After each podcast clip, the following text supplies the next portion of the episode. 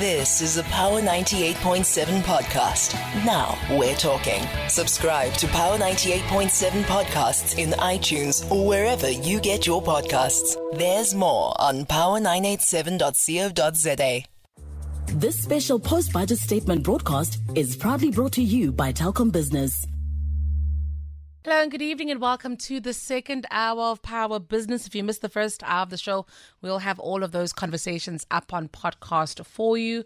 For now, though, we are moving into a panel. We've got economists, but also we have uh, Lung Lunga Siyo, who's the CEO of Telkom Business in studio. We'll be unpacking this budget from an ICT and SME perspective and really from an infrastructure perspective, right? Because that's what Telkom is becoming, an infrastructure a business. So it does become important for us to get their thoughts on the, this budget.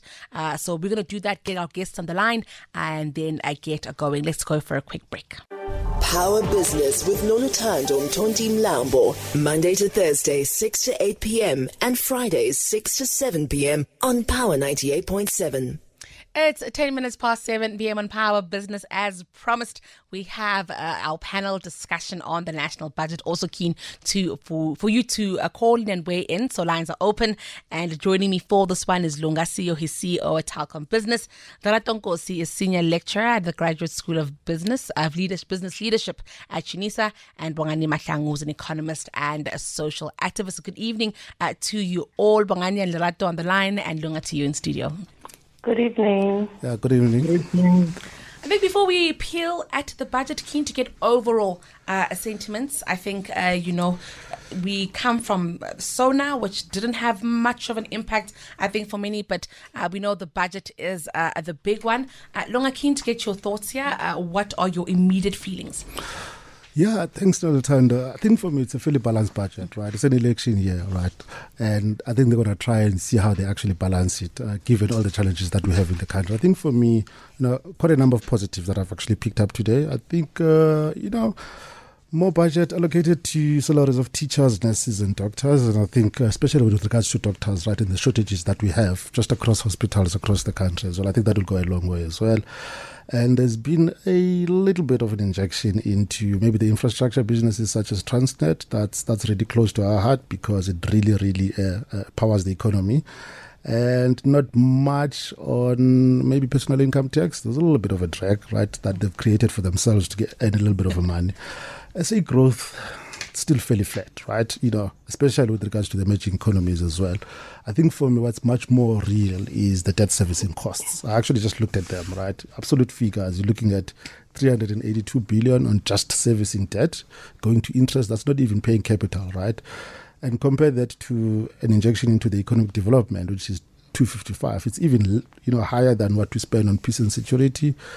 And I think we need a lot more injection, right, just to get the economy going earn a lot more revenue, get a lot more, expand the, the tax base, and, and, and so it's it's a fairly balanced budget, but it's not going to move the needle. It's an election year; they'll stick to what they do. So that's just been my yeah. Fantastic, Bongani. Good evening to you. Uh, what are your immediate thoughts on this one? No, thank you very much. Um, if there's one thing I would extract from what the previous speaker has spoken about is what has been budgeted for public servants. Um, I value public servants a lot. Those people work hard and um, what we saw last year that contributed to the budget overrun is that they gave them increase, but it wasn't budgeted for. And then they were blamed and they were told about a bloated um, government um, um, salary bill and so forth. And that is where we actually um, generate or get our democratic dividend is through our interactions with those people. So that stood out. But then also, um, if we look at it, it, the budget it still goes towards non-interest expenditure and less on interest expenditure. So to me, still, it, it says that there is no interest in the actual growth of the economy that will ensure that people get into employment and people are able to be independent and um, just plot their own futures without uh, over reliance on the state. So I saw that continue. And then also even the projections for the medium term um, expenditure framework as far as the growth of the economy, it still says, even what the minister did say, that the economy will not grow significantly in order to create jobs. Um, and also, even the projections for 2023, the 0.6, it's consistent with the 0.8 that the minister talk, spoke about in terms of um, economic growth from 2012. So that speaks about also the priorities of the state, that the priorities of the state are not consistent with the interests of the citizens of this country. And that to me is quite sad. And even if you look at the, um, the debt service cost, it's bigger than what has been allocated for economic growth. Um, so uh, it's still a bleak state.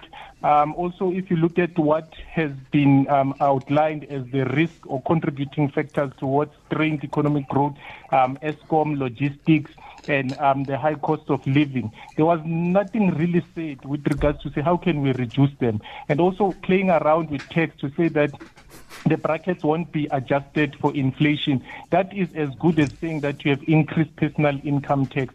So people are still going to get hit. And that, that is the decreasing tax base because if you look at it, there are more people on social wages than there are people that are contributing to tax. So that is unsustainable.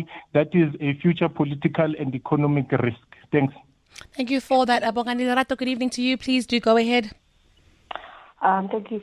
For me, um, I think because of the, the fact that the budget is how the the government actions the SONA, I think the four priorities that were listed in the SONA were somehow um, addressed in the budget. So the four priorities were um, unemployment, the issue of load shedding, um, poverty and inequality, and then also uh, crime and, and corruption.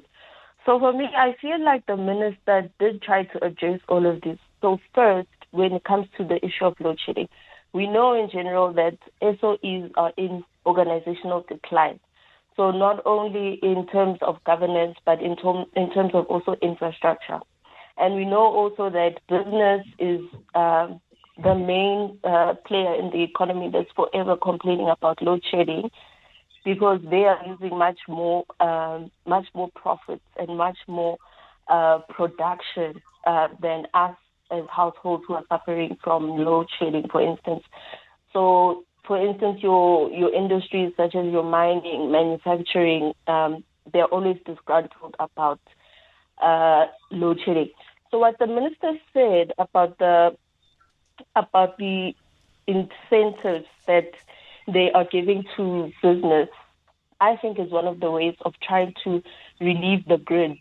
Um, I remember also last year the minister started to introduce this idea from 2023 to give an incentive to businesses to go into renewable energy, and by so doing, they will get um, a, ret- a reduction in their taxable income. Last year it was 125%. So that is one of the, the issues regarding load shedding. And then also staying on the issue of, of energy, the minister announced that there's going to be an incentive for electric cars in 2026, and that has been allocated um, an amount of 964 million. So I think, again, this is the drive towards trying to um, relieve the grid, essentially, trying to solve the issue of Eskom.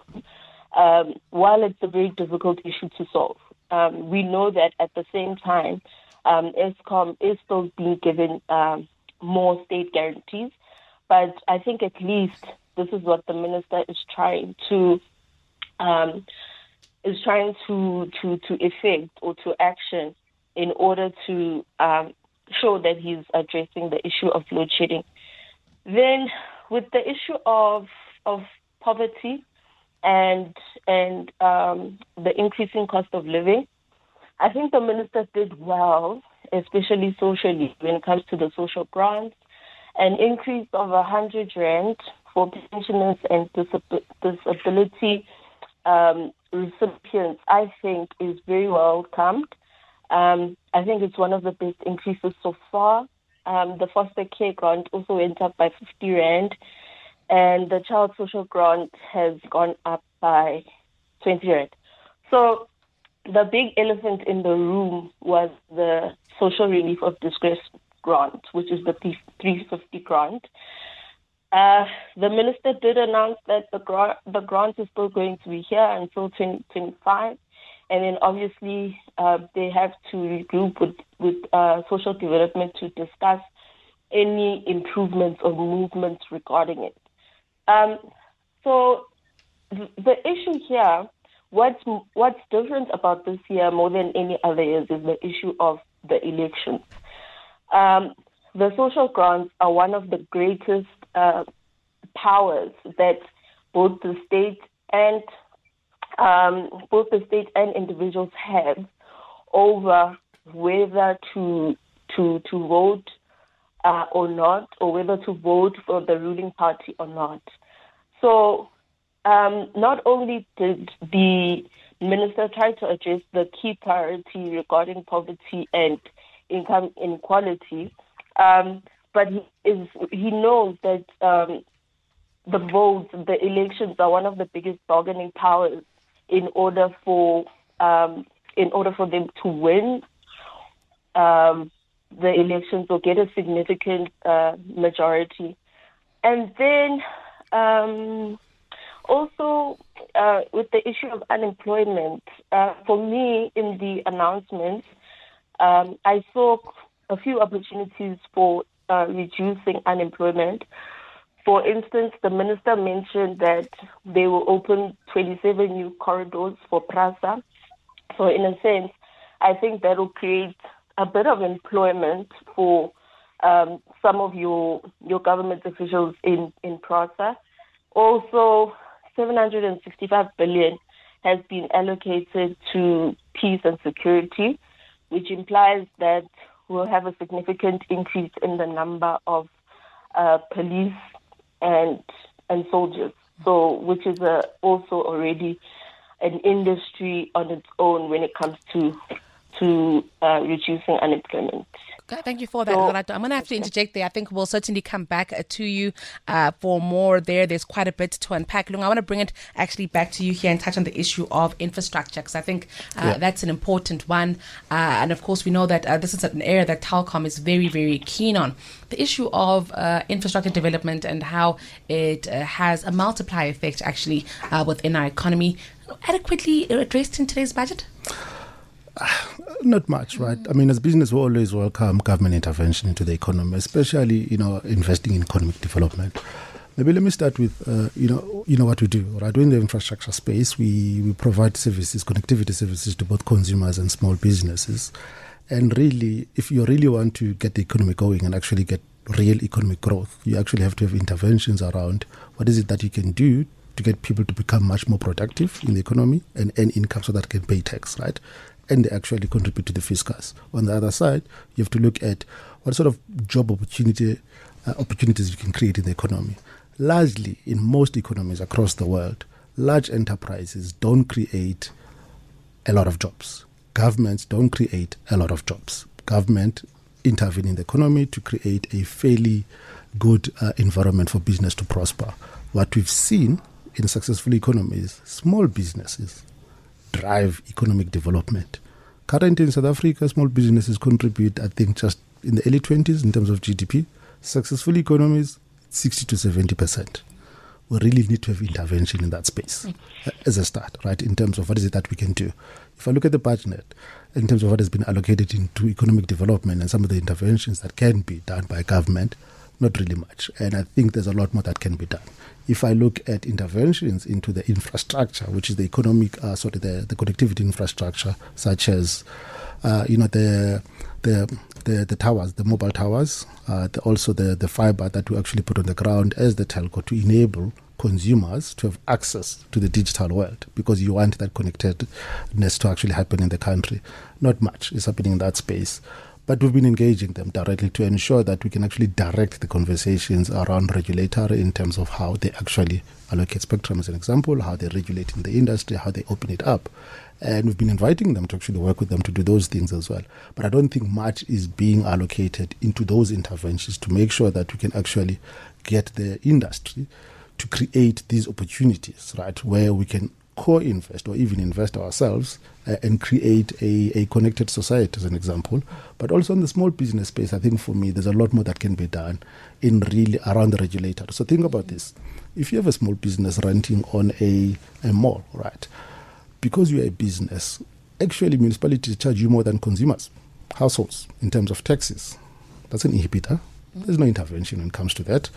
Uh, if uh, if, if you look into just your own operational costs, right, in those entities as well, you don't see much, right, you know, in terms of interventions, you know, that could potentially go into really opening up, you know, opportunities for small businesses as well. So really, if you want to get the economy going, you start to allocate a lot more into economic development so that you can get society to become much more productive as consumers, but also get businesses going, creating opportunities rather than allocate a lot more into social grants, right? Thereby creating a a nanny state in essence. You don't really want to do that because you're actually not really going to grow the tech space for starters, and we're finding ourselves in that space. So I think for me, the telco space really, really plays an important role, and there's a lot more that could be done to actually support the industry itself. And I mean, think about we invest billions and billions into the infrastructure, right? And we've got, you know, what we call OTTs, right? Uh, your Facebooks, all your social basically applications, they, they, they use the same infrastructure almost for free. And a lot of them might not even have local offices or even pay tax. Some do. And regulation just around that itself as well, so that they don't take money out of the country and actually not invest in it as well. So those kind of interventions and how much is being allocated towards such interventions to help the industry grow because we invest a lot in it. On the other side, you've got social obligations such as can you reduce the yeah, the price of data, right? We invest money, and the intervention to actually help us to make sure that whatever we're investing, we have to get the return on investment because we've got shareholders, right? And we have to create value for everyone. And it's such interventions that can really, really, really look into. Um, thank you for that, Long. I think we'll come back to this issue certainly because I do believe that the digital economy is a low hanging fruit, Absolutely. something that we should be tapping into. Bongani, I want to speak to you about this issue that Lunga raised of a tax base that needs to be broadened. It's just very, very clear that, uh, you know, of uh, th- those of us who pay uh, a tax, uh, we are, uh, we've reached our limits, I think. Uh, some may even say that individuals, in terms of personal income tax, are completely overtaxed. And then, of course, we have just a limited number of entities, enterprises that are able to pay tax. Did this budget at all speak of anything that might uh, show us that we've got a plan, even maybe not in the short term, but a plan uh, to increase the number of enterprises that we have to broaden uh, that uh, base?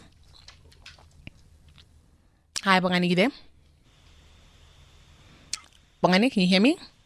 Yes, I can. Yes. Please Hello? do go. Yes, please, please do go ahead. Did you hear the question? Uh, No, I didn't hear the question. Yes, I was asking about the broadening of the tax base and if there was anything in this budget uh, that, uh, you know, did allude to the fact that we have a plan to broaden the tax base in the future. No, thanks. So basically, um, tax revenue, it's a revenue stream. And um, that's the primary revenue generation, or that's where government generates primary revenue. And you need the economy to go to grow in order to generate that revenue. So there's actually a positive relation, there's correlation between those two variables. And there wasn't something that was sticking out strongly to say this is how we'll grow the economy, which then would imply that this is how we'll then raise revenue of um, through taxes. In fact, what was presented was that government plans to um, generate 5 billion rand by the um, by the introduction of the two pot system or expediting implementation of the two pot system.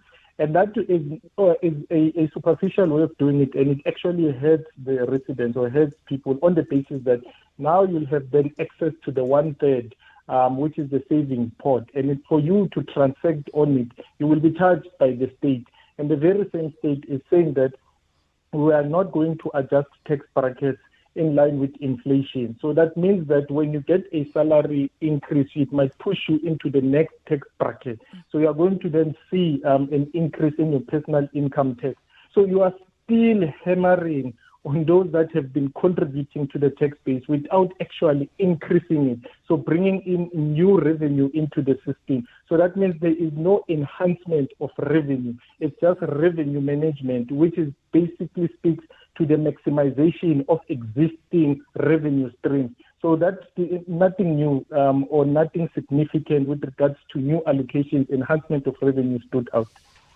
Yeah, I think it is uh, definitely one of those uh, very, very uh, challenging uh, issues here. Along, I just want to come back to you here. When we speak about infrastructure and even maybe uh, speaking about ICT infrastructure, I'm keen to get your uh, thoughts and ideas on how municipalities contribute to that or don't, because this is an important part, I guess, of being able to roll it out and making sure that even the most vulnerable people, vulnerable businesses within society are able, you know, to get that connection. it is, however, half past seven, so we'll go to headlines with Nyakalo Defo come back and answer that one. This special post budget statement broadcast is proudly brought to you by Telkom Business. 1933 on Power Business, we continue to unpack uh, the budget speech that was delivered by Finance Minister Enoch Godongwana earlier today. And joining me to do that is Lunga Siyo, CEO of uh, Telkom Business, Lerato Nkosi, who's senior lecturer at the Graduate School of Business Leadership at UNISA, and Bongani Mahlangu, who's economist and social activist. Uh, Lunga, before the break, I did ask about the issue of municipalities. It did come up today, of course, uh, they get funds allocated to them, uh, but we know this is a place of huge uh, inefficiencies. Um, keen to get your thoughts on how that affects uh, even the services that uh, Telkom does, uh, you know, offer. Yeah, maybe a couple of things rather than infrastructure. I just want to touch base on the rail infrastructure because mm. as telcos, we almost uh, well we import everything, right? Mm. That we actually use the equipment to buy from the east and all the western world, and the phones, right? All the phones that you actually see in the country. Maybe one or two brands are really assembled in the country, but most of them we import them, and you've got this core you know, at, at, ports, you can't remove move stuff in essence. It really impacts on our business, uh, you know, significantly because it also changes the cost structures, right? In essence, now you find yourself having to move stuff in trucks rather than rail. So welcome the intervention there. I think it's going to go a long way. It's not nearly enough to actually sort out the issues, but I think let's welcome it for now. On the other side, uh, with regards to our own infrastructure, we spend billions on a yearly basis, right, laying out mobile towers, laying out fiber on the ground to really get this economy going from a connectedness, you know, point of view. However, two critical things that we need assistance with with regards to government, which I think the local government doesn't really have the capacity to actually address, and I think uh, an intervention from the national government potentially. One is the issue of in the regulatory space uh, something called wayleaves, mm-hmm. uh, which is the permits that you need to actually build the infrastructure itself. The turnaround time, you know, around those are very long, right? In essence, I don't think they have the capacity to actually either process the stuff in time. So there's a lot of work that needs to be done from a local government perspective to really help us as well. And some of the local government council would really like to invest in infrastructure, and they don't have the know-how and the skills, and sometimes they don't know how to actually do it. We we usually partner with them to actually lay out either fiber, air fiber on the ground, and also to just secure the infrastructure that we have in that space biggest issue we have is security mm. of the infrastructure itself. You've seen it with Transnet, how the railway lines basically have been destroyed, stolen, and you know whatever's been happening in that space. On our side, we've got a battery theft issue, big one, right? And really working with government and the local government, especially the ones that have a security sort of capability around the local police, right? Because we know with SAPS, they are really stretched in terms of resources. But we think City of Johannesburg, the JMPD, could mm-hmm. potentially partner with them to really make sure that they secure our sites. And sometimes not just government, right? It's also the communities within which where people live because they know the people that are actually stealing the batteries. They could actually help us, right, to secure that. So there's a lot of interventions in that space. I think it's a question of capacity within local government to actually be able to partner with us and actually secure the network itself to make sure that we don't get a lot of battery theft in those sites as well. We don't spend a lot of money on security just securing the sites so that you are connected all the time. And these days, you know, with load shedding, right? Some municipalities, we partner with them because they sort of control the load shedding schedule. And we partner with them around the schedule themselves because what tends to happen is every time you've got load shedding, we, we divert back to batteries. And if it's longer than four hours, it take there's not enough time to actually recharge them as well. So therefore, which means people are not connected and they might need critical services. Think about it. You've got load shedding and someone gets a heart attack, you need an ambulance and you're not connected. So critical services really get impacted. And there's a lot of things we can do in that space from a local government. But I think the intervention from national government mm via not just allocating budget and money to them, but also the capabilities that they need, those local governance uh, structures to actually execute and spend the money where it needs to be. Thank you for that. But I want to bring you in here, I think, on the back of what Lunga just spoke about, that uh, relationship between national government and local government, very important. I think when we uh, see the finance minister giving this address, it only becomes granular when it reaches our municipalities, uh, really, for most part. Are we seeing a strong enough connection between these two parts of government to ensure that there are efficiencies within the way the budget is utilized? Um, so one of the, the statements that the, the minister gave, which was in line with trying to, to address the issue of, of energy, is that the smart prepaid meters are going to be allocated, I think, for 26 billion across uh, municipalities, especially ones that have been um, identified to be struggling, maybe with revenue enhancement or being able to use their grants. So as much as um, there is uh, some kind of a connection between um, the national and the local uh, levels of government, unfortunately, there tends to be this disconnect and a divide where you find that obviously at the ground, the municipalities are the ones that are facing. Um, that are facing the people in the front line, while in, at national, they are mostly the people who administrate the funds to them. So in a way, there is a divide, and I feel like the the budget didn't really address that, and more work needs to go into that. I must ask you this one also, uh, Bongani. I'd like you to bring you in here also uh, that issue with local uh, government. I think an important uh, one when we uh, speak of infrastructure, but uh, also the slippage that may come through from a national budget trickling down to a local budget. You know, is money you know, being lost in the process. That by the time that it gets uh, to you and me and where it's supposed to go, um, it's just not the amount, uh, you know, that we expected, and also then it's also not in the most efficient hands as possible. All right, no, thanks. So, what we need to understand about our local governments, um, and this is also articulated by the AG in the MFMA um, report that they give us on an annual basis, is that um, from the 257 odd local municipalities, you find that only about 30 something actually do get an unqualified audit, and the rest are struggling. And if you look at the cause of that struggle, you find that in their budget and treasury offices, they don't have capacity. And then when it comes to also the utilization of grants, you find that they what some call them PMUs, project and management units so you find that those units do not have people with adequate skills when it comes to program and project management.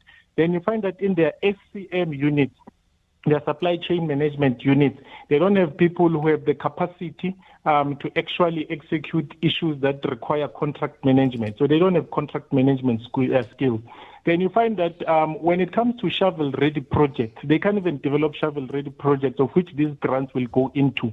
So you find in most cases there's under expenditure of these grants and then the grants get minimized and um, um, over time.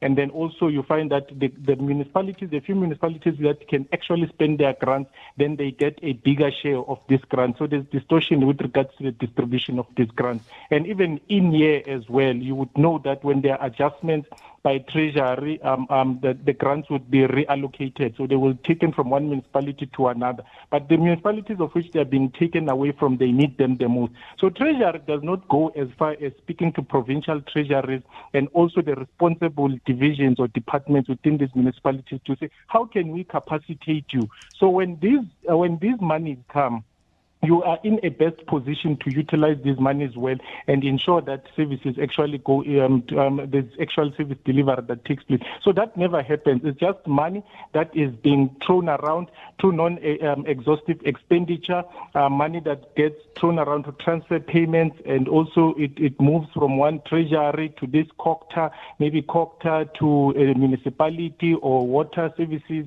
to a municipality. So it just moves around within the internal systems of government with no one one actually checking that where the money is going and the end destination, there's capacity to actually use it. That's one. Two, there's also the element of um, um, um, local economic development that hardly gets spoken about. So you find again that in your LED units or departments and the people that man these departments find that they do not have the adequate skill, the requisite skill, or sometimes there's no one there, or sometimes uh, the staff there is not enough, the staff complement there is not in accordance in order to ensure that actual economic development, local economic development takes place at that level of the state. So you find that um, most of the time what these units do, it's just a facilitation of your CPWP and EPWP and not necessarily growing the economy because what they must look at is economic development and development economics. Even at times, when it maybe it is a mining municipality or a municipality that um, they, they are mines operating there within the SLPs there, you find that these mines, besides national government or provincial government, are saying we are going to fund one, two, and three, maybe a, a, an establishment of a factory that will then manufacture certain inputs in our production. So then you find that there are jobs in the long, in the short run, and jobs in the long run. So there are sustainable jobs that will be created there. But then the municipality, because of its lack of capacity, cannot even leverage of what already exists. So what national often does. They just throw money. They just throw money. They do not capacitate these people. Hence, then you will say the money does not reach its end destination the money does not um, um, um, do anything. There's no impact, significant impact there. And then there's also not that bottom-up approach where a local municipality actually contributes to achieving certain national um, economic growth um, um, strategies or objectives as outlined in the NDP. So there is no synergy between the, the, the, the levels or stratas of government. It's just money flowing, and that contributes to the problem that we see today. Thank you for all that, Bongani. I'd like to discuss climate change and I'm also keen to get your thoughts here on issues of climate change. I think this is something we can no longer ignore uh, that we have climate change events in South Africa. In fact, one flood anywhere in the country and the little bit of growth that we're getting out is deeply compromised. Uh, from uh, your perspective uh, here, uh, you know, uh, Lunga, we heard today $3.3 billion moving in that direction, all of it raised from multilaterals. But we need to safeguard our infrastructure. We need to safeguard, you know, things like connectivity. You spoke of emergency services, that kind of thing. I don't think something we've contended with as a country and money uh, that needs to be allocated there. What could we be doing differently here? Yeah, a difficult one, mm. right? Difficult one. I think a lot of enterprises are actually investing a lot, especially just on clean energy, right? Mm. And basically how they actually power up a, a, lot of industries and using things such as batteries and also uh, I don't know if you, you actually look at gas as clean mm-hmm. energy, but I think it, it, it yeah, yeah, I mean it's very energy. debatable, but yeah, you know, yes, and solar, I, right? Mm. But however, think about data centers, right, mm-hmm. which is mm-hmm. something yes. of a reality in our own space in terms of how much they consume in terms of energy. Mm. It becomes difficult to actually use diesel or gas or any of these, you know, alternatives. So we actually have to find different ways so that we can actually contribute as well, because it really does, you know, impact society uh, in, in, terms of the changing weather patterns. Uh, especially in the insurance space, but on our own side as well, we actually see those things. So there's a lot of things that could potentially be done. I think business is really committed on it. Mm. However, if you think about just the base load of electricity in the country, because in our space, for instance, for data centers, mm. the cheapest form of energy is still Eskom right? Mm. Because the alternatives are still very expensive in terms of consumption. Mm. I think gas, right? How much of money we spend on diesel I mean, it's close to a billion in our own space just to make sure that we've got you know backup energy. Very expensive. What it means is that's going to translate into a higher input cost for a price of one gig, mm. right? And you can't reduce it and create this democratization, right? So that people can participate in the digital economy because the price is still high because the input costs are high. So interventions around really stabilizing Eskom become key. But you've got another challenge in that space where Eskom utilizes a lot of coal into the baseload. If you transition completely out of coal into clean energy, I think it's a million jobs that you could potentially impact. The entire economy of coal would be wiped out. That's tax revenue. That's employment opportunities. Can you translate all of that into clean energy? The government is going to have to balance that, mm-hmm. right? On the other side, we need a regular, consistent energy supply into industries so that we can keep these things going because there's an investment. We try to become much more efficient and create cheaper prices for people to buy data and access the digital economy and the opportunities that are sitting in that space, therefore create employment opportunities.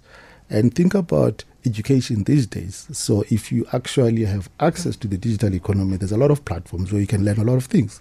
I've seen kids learning coding out of YouTube mm. and actually getting virtual jobs, right? Because you've got access to cheap data services. You can get jobs virtually and deliver services to an American company sitting at home. You actually don't have to incur transport costs to get into an office, right?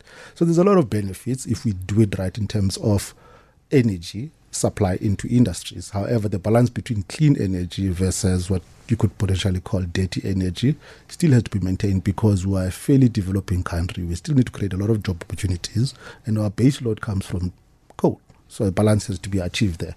I think as business, we have our own interventions in mm-hmm. terms of ESG, and you'll see in our annual reports, even as Telkom, because we're a listed entity the JSE, we published in terms of our own interventions, and there's a lot of money that we spend in that space to make sure that we can contribute. Fantastic. Uh, we're going to be bring in here issues of climate change. I think it is an important uh, one here, uh, especially because of the legacy of apartheid spatial planning. We know which areas are more than vulnerable uh, in the times of these disasters.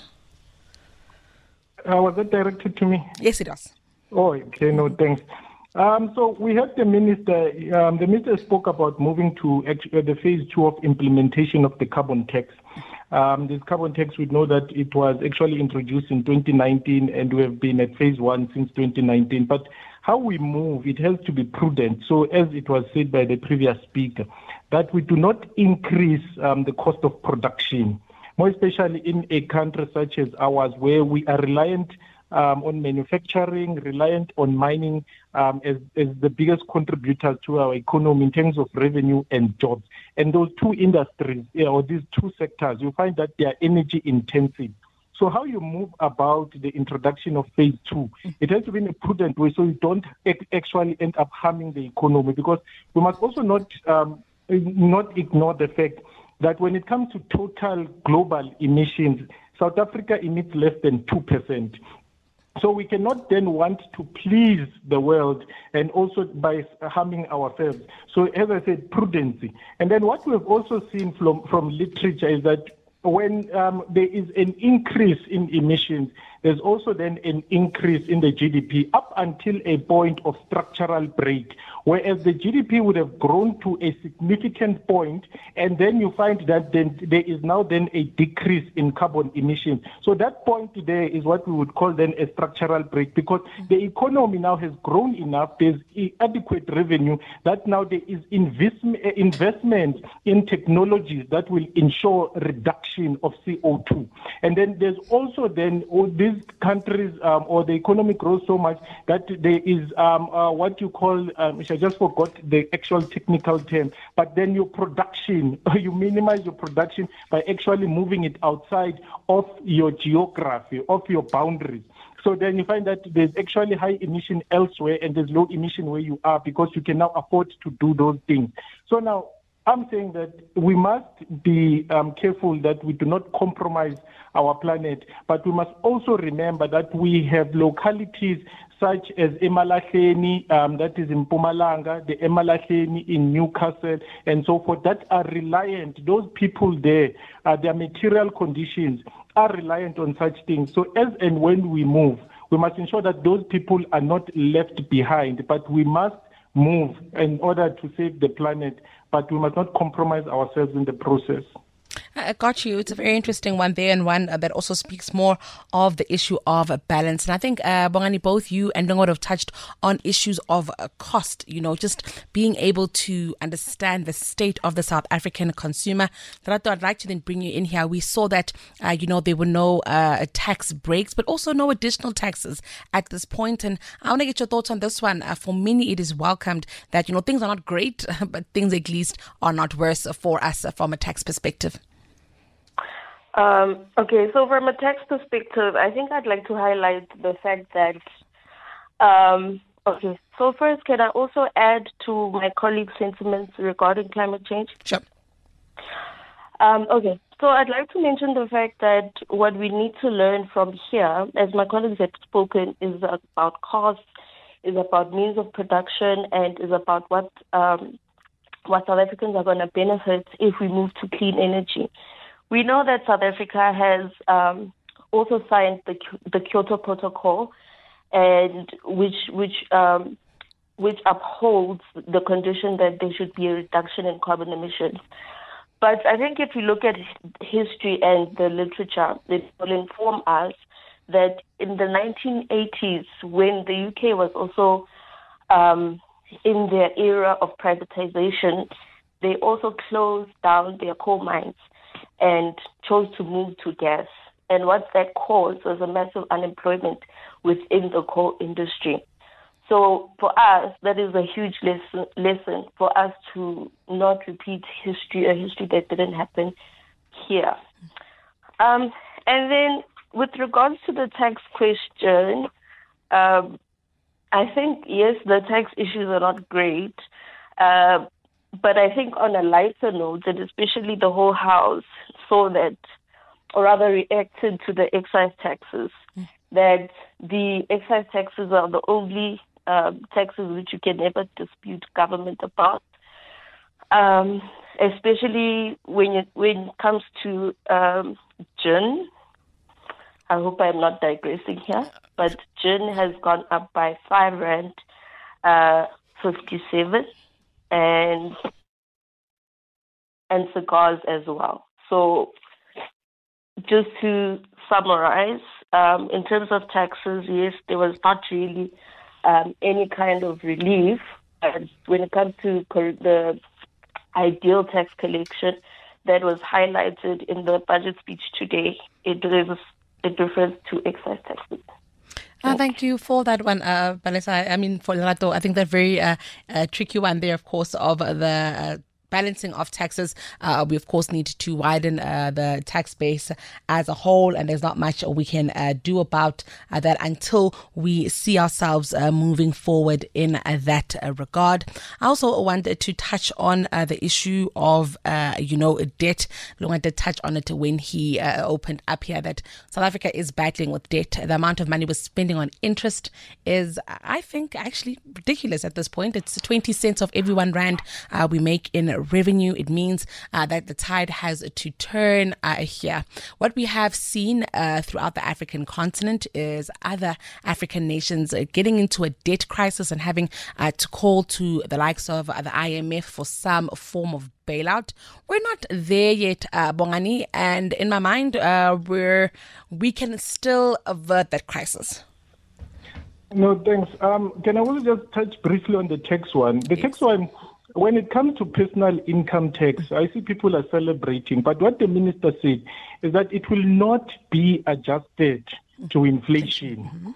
So, meaning the, the, the, the, the bracket that you are in will not be widened with inflation. So now that means when you get a, a, a, your increment, a salary increment that is aligned to inflation, it might possibly push you up to a to higher bracket where you'll pay more tax. So that is just to me a fancy, very fancy way of saying that we're increasing tax. And people are, are, celebrating. So other people are going to pay more personal income tax, mm-hmm. unfortunately. And then when it comes to our debt to GDP, you see, this would not be an issue if the economy was growing. Because we know other countries around the world that have a debt to GDP ratio that even exceeds 100%. But because of the strength of the economy, they are able to service. So the debt service cost, they are able to service without actual interruptions in their economy. So if South Africa were to reach such a level, then it would be then under arrest.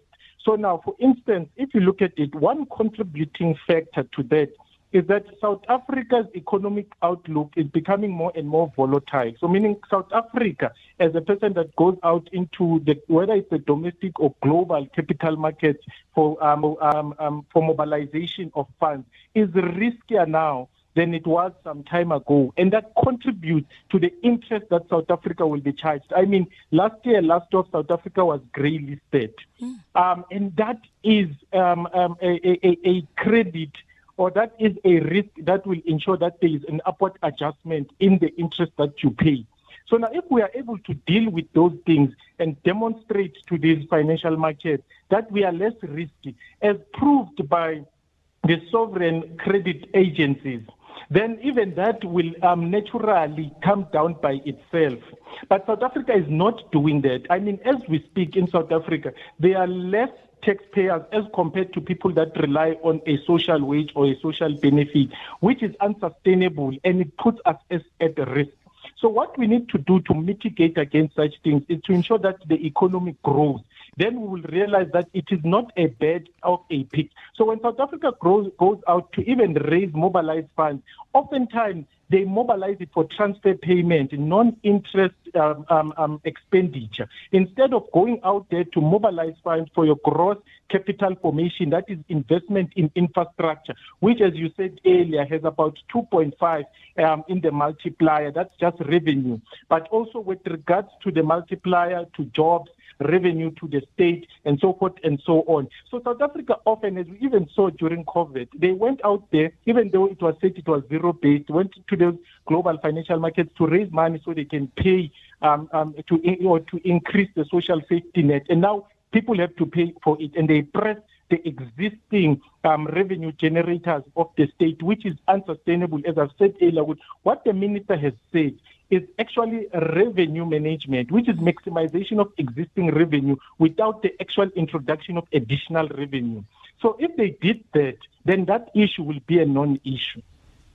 Well, that's all we have time for this evening. Uh, Bongani and Lato, thank you so much for joining us. Lunga, I think uh, we'll wrap up with you there, you know, as we uh, close in our conversation this evening when uh, we just think of uh, the year ahead uh, from a telecom business perspective, the work that you do, but also elections are coming up, you know. What does that mean for uh, the business, for the risks, the environment that you operate in, also on the back of, of course, today's budget? Yeah, I mean, a couple of things for us, right? We continue providing services to yeah. South Africans, obviously to consumers and small businesses. However, it's going to be a, a, a bumpy road, right? It's mm. going to be a bumpy road from a political, uh, a politics perspective. We don't know what's going to happen after the elections. Are we still going to have the same government or a collusion of government? We've seen what has happened with collusion governments, you know, by the way, at a local level in terms of how they pan out. That has a direct impact on business mm. because you get a stop in services being provided, right, on the streets, which actually in turn impact businesses or our ability to continue providing the services. On a positive note, we we actually do uh, you know power up the elections, right? Because they need connectivity, right? They need to connect basically all the polling stations across the country. We'll continue to do that. Uh, that's part of what we do to support democracy.